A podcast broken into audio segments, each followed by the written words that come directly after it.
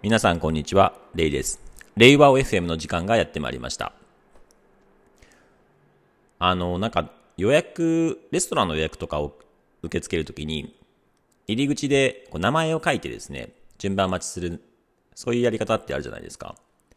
で、あれと同じ形で、企業の採用もですね、受付表に名前書く形で、もうそのまま採用されるみたいな、そういうオープンリクルーティングみたいな、そういう仕組みがあるっていう海外の会社の記事を見たときに、すげえなと思ったんですけども、希望する人は全員採用しますみたいな。まあ、極端な話、と犯罪歴があったりとか、そういうのも問いませんみたいな感じで、まあ、かつ、えー、6ヶ月とか9ヶ月ぐらいかけてですね、教育して、実際に、こう仕事ができるようにするっていう形で、すげえなっていうふうに、まあ、思った次第なんですけども、まあもちろん、面接とか、えー、いわゆる職歴とか、そういうようなものをですね、必要とせず、まあ、特殊な、こう、スキルがあったりとか、体力に自信がある人であれば、えー、採用しますよ、みたいな、まあそういう、こう、日雇いの仕事っていうのももちろん日本日本ではあるので、まあ、それオープンリクルーティングといえばリクルーティングなんですけども、まあ、こう選ばない、こう、ウェルカムっていう姿勢がですね、やっぱすごいなっていうふうに思っていて、で、まあ、今日の本題なんですけども、夢見はどうなのかっていう話なんですよね。で、夢見はですね、アジャイル組織を2018年の10月1日に宣言してから、まあ、2年半以上が経過してですね、まあ、かなりその落ち着いてきたは落ち着いてきたんですけども、まあ、よく言われるのが、いや、それって、その、優秀な人が多いからできるんじゃないですかとか、あるいはこう、常識的な人がやっぱり多いからできるんじゃないですかとか、まあ、そういうことを言われることが多いんですね。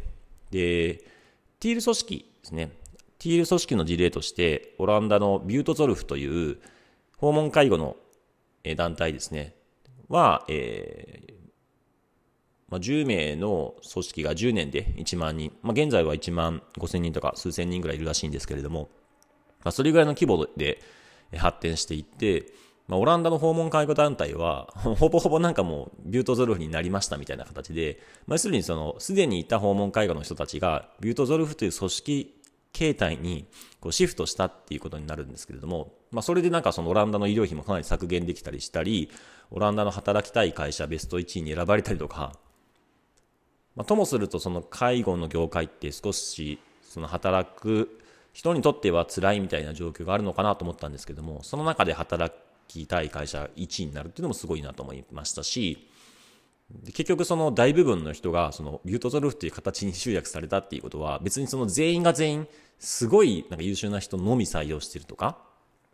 なんか特殊な、えー、マインドセットとか、えー、特殊な資質を持っているっていうので選んでいる、採用してるわけではないと思うんですよね。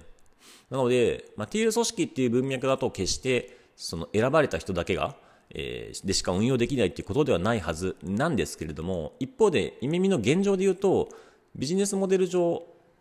まあ、ビジネスモデル上というか、提供価値としては高度な、えー、プロフェッショナリズム、専門的な技術を提供するっていうですね、そういうちょっと価値提供をのポジショニングをしている都合上、やはりですね、かなりその、えー、技術力が高い人、あるいはかなり学習力が高い人っていうところを相当、えー、基準を上げてですね、あの、年々基準を上げて、採用基準を上げて採用してるっていうこともあって、まあ、ある意味、少しあの、選んでいる、まあ、あの、ちょっと傲慢っていうか、ごがましい言い方かもしれないですけど、選ばせていただいているっていうか、耳にのビジネスに合った現時点で合っている人、まあ、将来はもちろん可能性いくらでもあるんですけども、今の時点では合っている人を選んでいるっていう意味では、まあ、オープンリクルーティングっていう形で受付表に書いてもらえれば、あの、順番待ちはするかもしれないですけども、みんな入りますよっていう形の、ちょっとウェルカム感っていうのは、あの、やっぱりないなっていうふうに思っていて、そういった意味では、こう、ビュートゾルフのような、この、誰もが自分の持っている価値を、まあ、最大限に発揮することができる。現時点での能力は問いませんよとか、経験っていうのは問いませんよっていう形にはなってないなっていうふうに思っていて、じゃあ、夢見が今200数十名ですけども、これがまあ1000名にいずれなるんですけれども、1000名超えて3000名超えて、じゃあ1万名になった時にはおそらく、さすがに、その、えー、何らかのこう基準っていうのを下げることになるのか、それとも違う基準を設定するのかわからないです。ただわからないけれども、いずれ考えたいのは、この組織モデルっていうものが別に夢見特殊なものではなくて、えー、自立分散型組織というもののやり方っていうもののバリエーションが増えて、そういうものを支援するツールとかプラットフォームを普及していって、やり方のナレッジっていうのも、まあ、浸透したり公開されていくことによって、どんどん、えー、いろんな会社がいろんな業態においてこう適用されていくかなっていうふうに思ってるんですね。まあ、そうなっていったときに、その今の夢見のやり方っていうものが、えー、夢見だけでしかできないものではないっていうのが、きっと証明されるなっていうふうには思っているので、まあ、たとえ、その耳自身がオープンリクルーティングのような形で、誰でもウェルカム採用ですっていうふうにならなかったとしても、この耳の形っていうもののエッセンスっていうものは汎用的な形で他の組織にもですね、えー、まあ、適用できるし、それがこの21世紀の新しいですね、えインターネット時代のネットワーク時代のこの不確実性がある時代における新しい組織のあり方として、えー、まあ組織の力を証明していく、そういうふうなことを、まあ、願っているというか、そういう未来が僕の中で見えてはいるんですけれども、まあ、イメ自体は今のところは毎年年々採用基準を上げていってますし、まあ、あの、ベンチマークにしているのが Amazon なんですね。Amazon っていうのはものすごい採用基準厳しいと。まあ、とある外資系のそのヘッドハンティングとか、そのエージェント人材紹介エージェントの人が言ってた曰く、まあ、Amazon とは仕事したくないみたいな。つまり紹介をしてもなかなか基準が高すぎて一向に決まらないみたいな。ま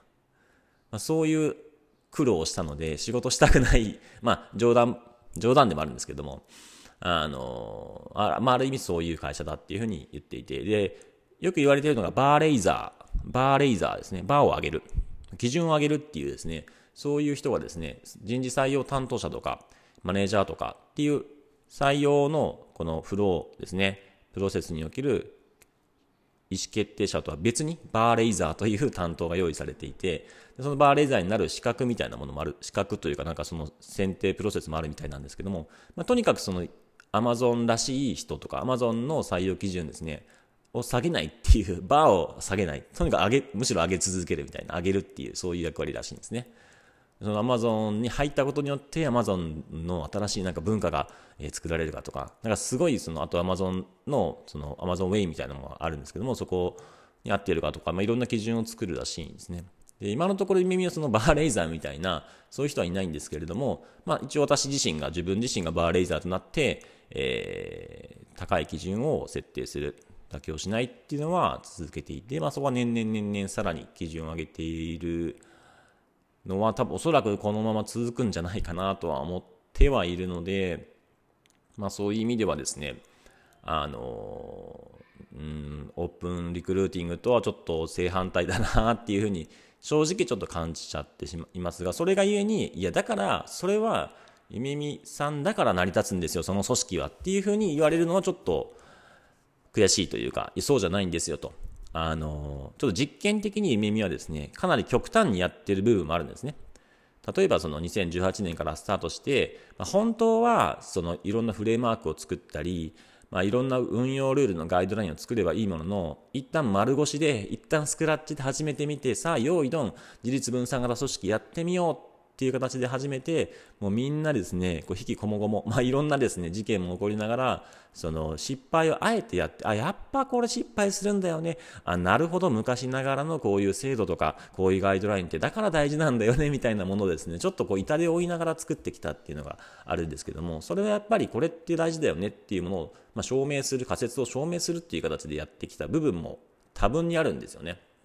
で、それはやっぱり、あの、後に続く人にとって、あ、これって、やっぱり最初これやっといた方がいいよ。夢にめっちゃ痛い目あったからねっていうのを、やっぱりその、自身のですね、経験を持って伝えたいなっていうところもあってやった部分もあるんですけれども、まあ、それをですね、まあ、そこを表層的に見たときに、あなんか特殊すぎないとか、やり方エキセントリックすぎないみたいなところをもってしてですね、ちょっと夢見のやり方はなかなか他では適用できないよとか、あるいは、その夢見にいる人を見たときに、いや、ちょっとなんかその、そ、そういう人たちだからできるんじゃないのっていうふうに捉えられるのも、うん、違うなとは正直感じてはいるんですけども、そこのですね、何かをちょっと証明したいなと思いつつ、いや、オープンリクルーティングってすごいなと。なんかそのウェルカム誰でもウェルカムですよっていうそのオープンソース感みたいなものはやっぱり夢見でも作りたいなっていうふうに思っていて、まあ、そういう意味ではですね、先日徹底的な透明性っていう考えをもとに社内の情報をオープンにして、で外部の人もですね、夢見の組織づくりに参画できるようにっていう、まあそのスタートの順、まあスタートは切ったんですけども、まあ実際にじゃあいざこう関わってもらうとすると、まあとはいえ、なかなかそう簡単には関わってもらいにくいんですけれども、まあ、一応方向性としてはですね、こうウェルカムな姿勢を出しながら、夢見の組織づくりっていうものをですね、えー、オープンにしていきたいなと思っております。本日はオープンリクルーティングについてでした。